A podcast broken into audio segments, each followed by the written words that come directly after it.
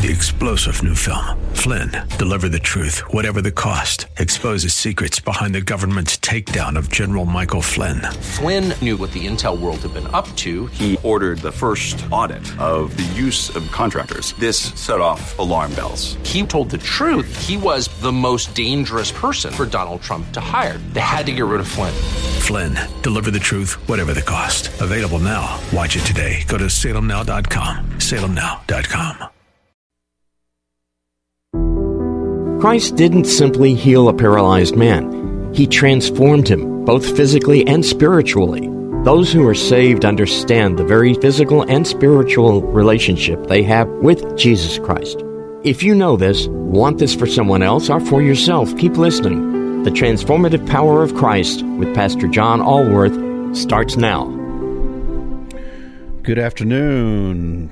Houston and Southeast Texas. It's wonderful to be here with you. I'm here with you live. This is Pastor John Allworth. I'm at the KKHT studios out on 59, and it's raining out there and it's dangerous, and I want everybody to be careful. I know you're probably listening on your ride home, and so please be careful. Let's pray for you. Father God, we just ask that you put a hedge of protection around everybody that's out there on the roads today. Father, we just uh, thank you for your grace. We thank you for your forgiveness. We thank you for your love. In Jesus' name we pray. Amen. All right, I want to talk to you today about the way, and I'm going to explain that in just a second, but we're going to go back to a, a simpler time. We're going to go back to first century when Jesus had just finished walking the earth and uh, Christianity was new. And at the time, before it became known as Christianity, it was called the way. And, you know, sometimes in life, you know, we've got so much difficulty out there right now. We've got so much uncertainty, so much chaos. Our society is so complex. I think sometimes we make things too complicated, including our relationship with Jesus Christ. And, you know, there's something to be said for the way they, they looked at things in the first century, how they, they understood the central message of Jesus Christ, and that was the way to live. You know, of course, they looked at it as Jesus coming to die for our sins and being resurrected on the cross, and that's uh, obviously crucial to us in terms of our salvation and the most important things in our life. But Jesus just didn't come for that. He also came to show us the way to live. And the way that the first century uh, Christians, known as the Way, then looked at this is that Jesus had come, they had a covenant with God the Israelites had a covenant with God, and Jesus had come to show them how to live, to be in the in that covenant, to be in the zone, we might say today, to be in the covenant. So, you know, if if you're just out there and you're a little uncertain about things and, and you're unsettled by what's going on in the world today, and, and maybe you're just not completely satisfied with your walk, you you don't feel like you're realizing completely the fruits of the Spirit. Let's talk about the way today, the way to live the way that Jesus wanted us, so that we have the power to witness, the power to teach, the power to encourage, the power to engage in fervent prayer, the power to be led by the Holy Spirit, the power to heal. And there's one central thing that we need in order to have that power, and that's love. You know, the Jesus said, He said, all all the commandments and all the law all the prophets rest on two things, and that is one, loving our God with all our heart, mind, and soul and strength, and loving our neighbor as ourselves. So Jesus said one of the reasons that people think that it was originally called the way is of course because in that powerful chapter of John, John chapter 14, Jesus said, "I am the way and the truth and the life. No one comes to the Father except me." We're going to talk more about chapter 14, just how powerful it is in this sermon. But I, I want to go back and, and look at Acts. I love this passage in the Bible. It's in Acts chapter 2, verse 42, beginning on verse 42. And the Bible reads, they're talking about these people that are engaged in this early Christianity, the way. They devoted themselves, they devoted themselves to the apostles' teaching and to fellowship, to the breaking of bread and to prayer. Everyone was filled with awe at the many wonders and signs performed by the apostles. All believers were together and had everything in common. Don't we need that in our world today? To come together as one nation under God?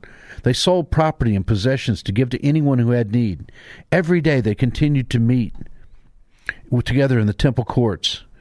They broke bread in their homes and ate together with glad and sincere hearts, praising God and enjoying the favor of all people.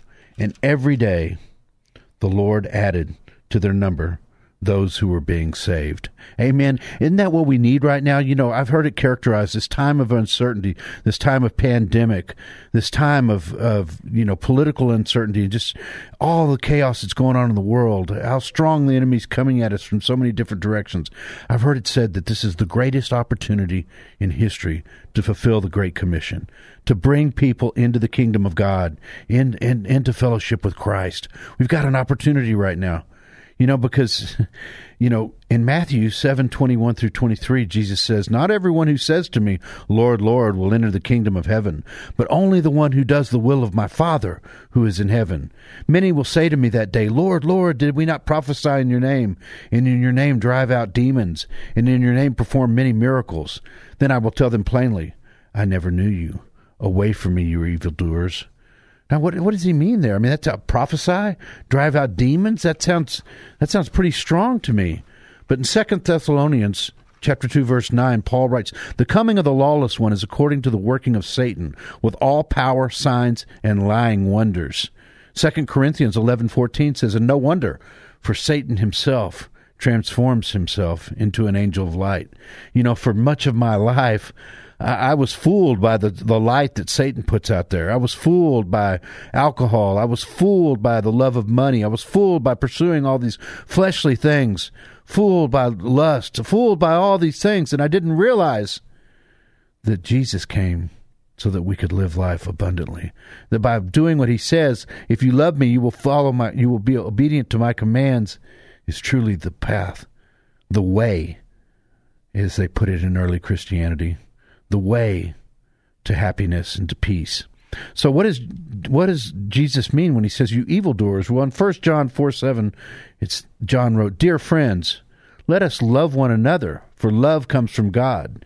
Everyone who loves has been born of God and knows God. Whoever does not love does not know God, because God is love. And then John paraphrases John three sixteen, where he wrote, And God so loved the world that he gave his only begotten Son, so that to whoever believes in him shall not perish but have eternal life. So, who are these evildoers? First John continues in chapter 4 verses 20 through 21.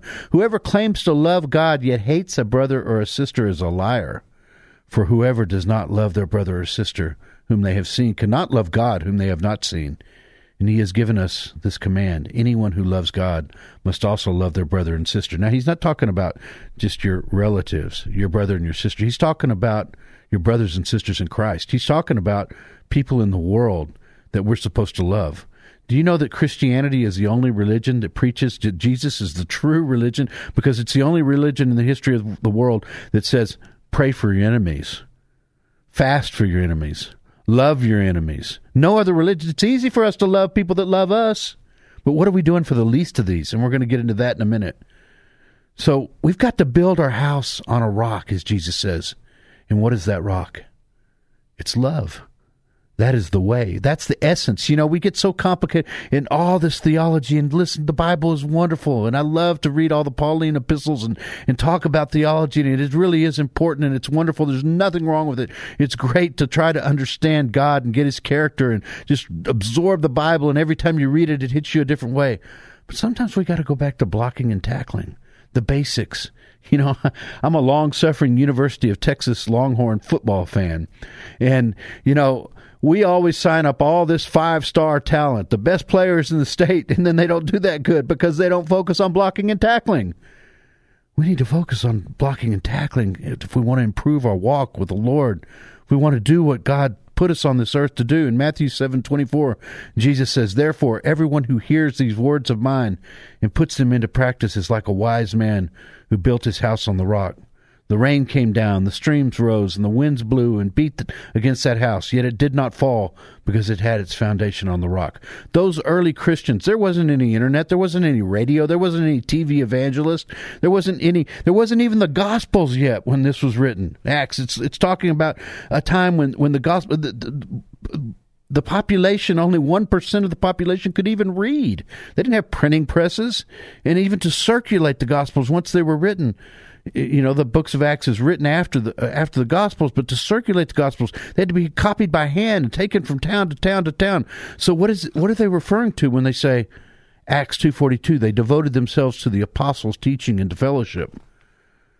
Well, there's a little known manuscript. A lot of Christians don't know, know this. It's called the Didache, and it is the earliest known writing of Christianity.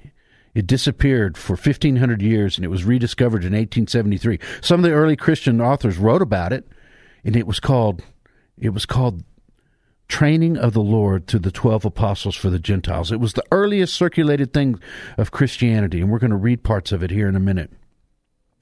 So we see this this call, this way to live, this way to, to, to do what Christ said, the way to live in covenant with God. It's called the way.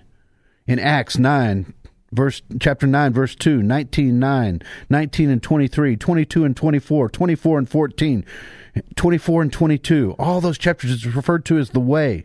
For example in 24 14 the book of acts it says however i admit that i worship the god of our ancestors as a follower of the way. And this way is what was the essence of christianity. It was the essence of jesus' message. This this this concept of the way has its origins in the Old Testament, in Deuteronomy, the last words of, of Moses.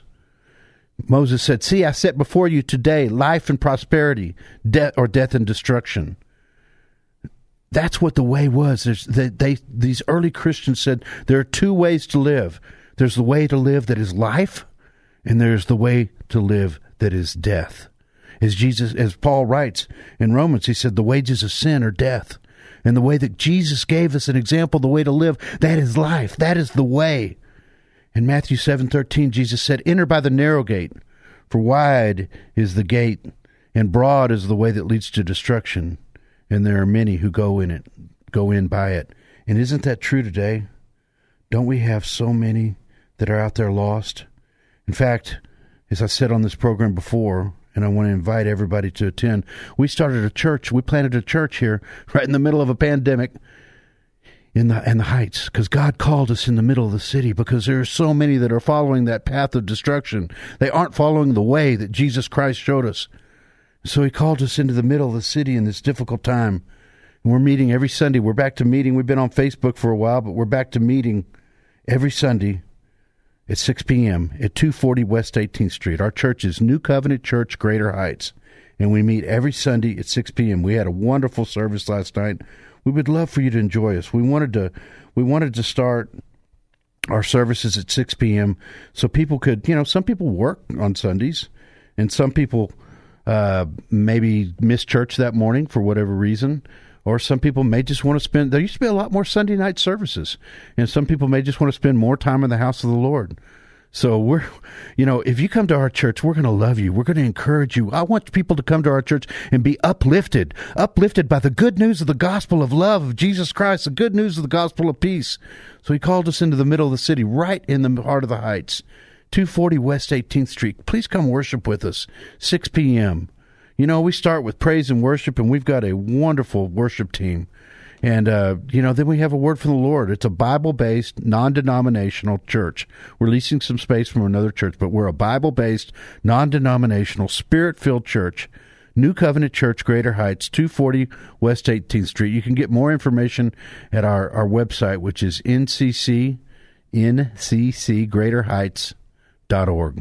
And I'm Pastor John Allworth. I'm senior pastor there, and I'd love to meet you. Come worship with us. Sunday nights at 6. It's, we call it Sunday Nights in the Heights. So in Deuteronomy, Moses set this forward, and then in Matthew, Jesus talks about because narrow is the gate and difficult is the way which leads to life, the way to life. And there are few who find it. Acts 18, 25 and 26, the way of the Lord, the way of God. And Second Peter, the way of truth, the way of righteousness. Hebrews 10:20 Paul writes a new and living way. That's what these early Christians recognized it. And again, they didn't have they didn't have any way to spread the word except through word of mouth and this Didache, which which disappeared for 1500 years, called the training of the Lord to the 12 apostles for the Gentiles. Is the way to be in covenant with God. And it started out with a training program in the way of life, how a Christian should act. And then they had mentoring. Each person was assigned somebody to disciple them. We call it discipling now, to disciple them and show them what, what it is to be a Christian. Then they they talked about this Didache's not that long talked about identifying yourself as a Christian. How do you do that? You get baptized. You proclaim to the world that that you're a Christian and that you're going to live life differently. Then they talked about gathering, and they, they talked. These are small groups. You know, this is a rural society. Most people were agrarian, living in small little communities, and they'd get together in people's houses and by the way, you know, our congregation, it's an opportunity to get in on the ground floor or something.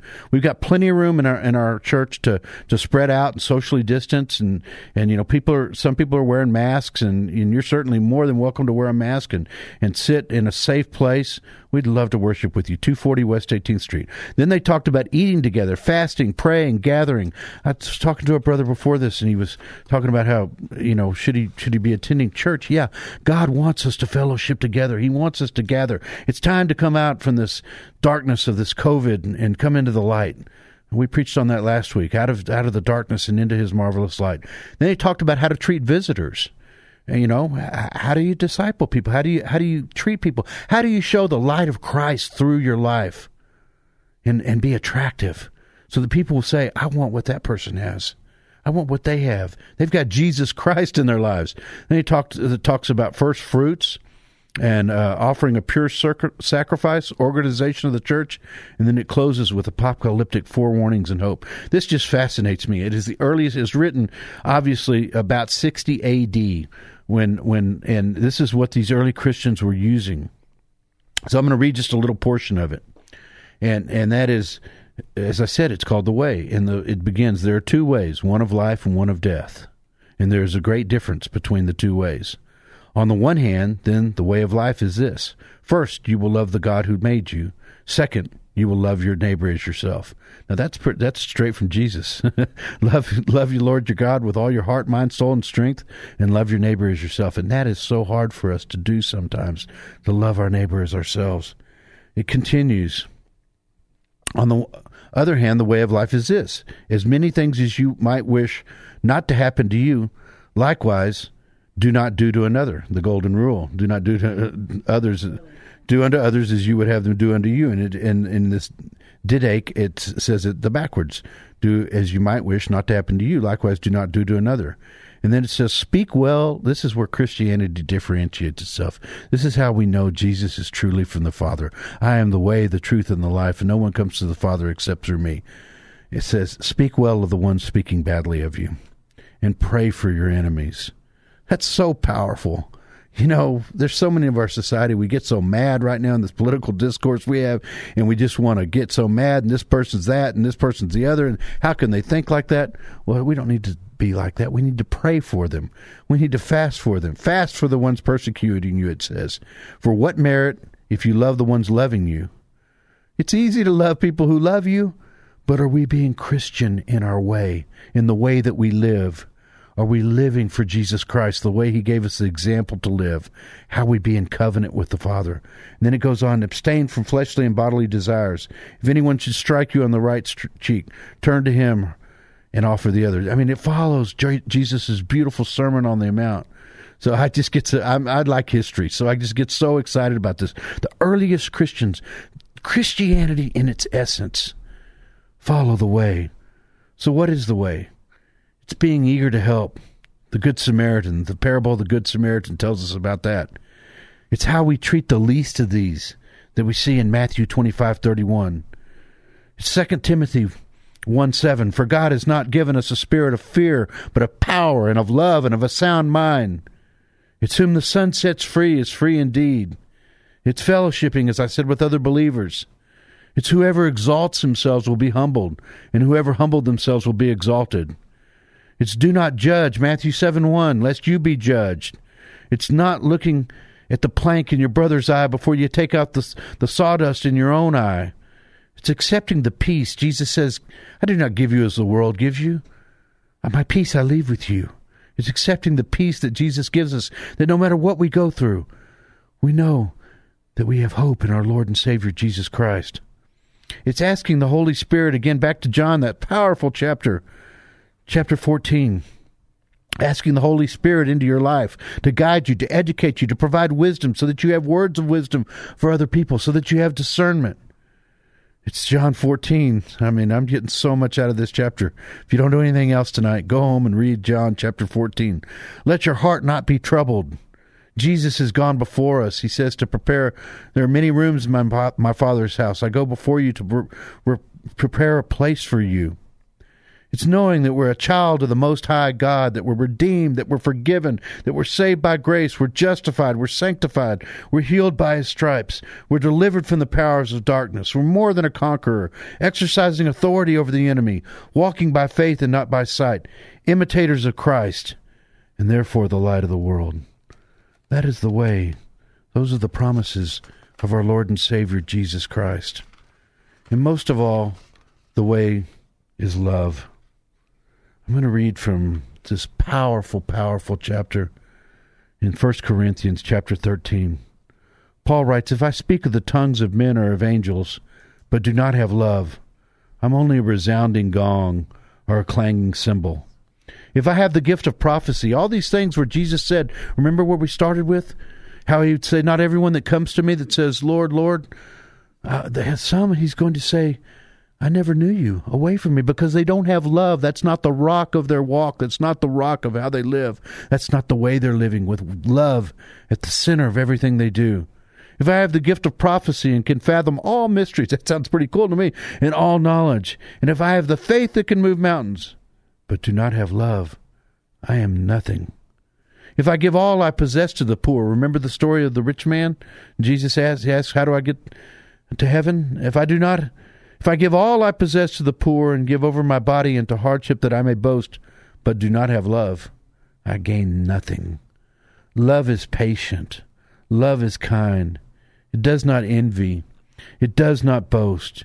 It is not proud. It does not dishonor others. It is not self seeking.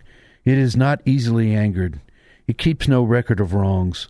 Love does not delight in evil, but rejoices with the truth. It always protects, always trusts, always hopes, always perseveres. Love never fails. Keep that at the heart of your walk, my brothers and sisters. Keep that at the heart of your walk. Love is the rock upon which you need to build your life. Love for your God with all your heart, mind, strength, and soul, and loving your neighbor as yourself. And that's the hard part. We're to love everybody. How are we going to attract people into the kingdom if we don't show them love? And then what we want to hear in Matthew 25 21. Well done, my good and faithful servant. I want everybody out there. God, you know, God wants everybody out there. God wants no man to perish, but He wants everybody to repent. You know, one of the things that some of these early Christian writings was was trying to combat is something that is in our lives today and that is something called antinomianism. Now, that's a big fancy word that theologians came up with, but what it means is hyper grace. And that is that, okay, God's grace is unending. Jesus came to die for our sins. We can live any way we want to and still go to heaven. That's not the way. That's not the way that Jesus wanted us to show. You know, I, it took me a long time to come to my life to the realization that the reason that Jesus wants us to live this way is because that's what's good for us. That's what gives us happiness. That's what gives us peace. And it's how we live in covenant with what God wants us to do. He wants us to practice love. He wants us to practice this way. All these things that He teaches us, they all revolve around love. That's what He wants for us. So listen, if you want to come to a church, where you're not going to be judged, where you're going to want to be loved, where you're going to be welcomed with open arms, where you're going to experience the transformative power of Christ through love and through encouragement and through uplifting. We want to worship with you. We want to fellowship with you. The name of our church is New Covenant Church, Greater Heights. You know, my wife is is uh, my biggest, besides my relationship with my Lord and Savior Jesus Christ, is my biggest asset because she is such a loving person. And the first person you're probably going to see when you walk in the door is my loving wife. And she's going to be there with a big smile on her face. She's got a beautiful, beautiful smile. And she's going to be there with a big smile on her face. And she's going to be there with open arms. And she's going to welcome you in. You know, we started this church. We're, we're our original church, our parent church is New Covenant Church in Humble. And uh, that's where we've been worshiping the last decade and uh, that's where our friends and family. But that's you know when we started this church, we did so with the blessing of our, my pastor, who pastors out there, and and of course we didn't want to start right next door. But more importantly, God called us into the middle of the city. You know, as you may know, I've got a show on here on Wednesdays called Recovery Radio Houston. And I'm not embarrassed to say I'm in recovery, and we're all in recovery for something. We're a recovery church too. We all go through seasons of difficulty, through darkness. We want to help you walk out of that darkness and into his marvelous life. To live, the thief comes to kill, steal, and to destroy. But Jesus Christ came so that we may have live, live life and have it abundantly. John 10 10. So we want to help you along that road. We want to love you. We want to encourage you. That's what we're here for. One another is to love one another and to be in fellowship with one another, to be in covenant with each other. Join us Sunday nights in the Heights, 240 West 18th Street, right in the heart of the Heights. New Covenant Church, Greater Heights, a non denominational, Bible based, spirit filled church. We'd love to worship with you. Join us this coming Sunday at 6 p.m. Good night. We love you at New Covenant Church, Greater Heights. But more importantly, God loves you more than you can possibly imagine. Good night and amen.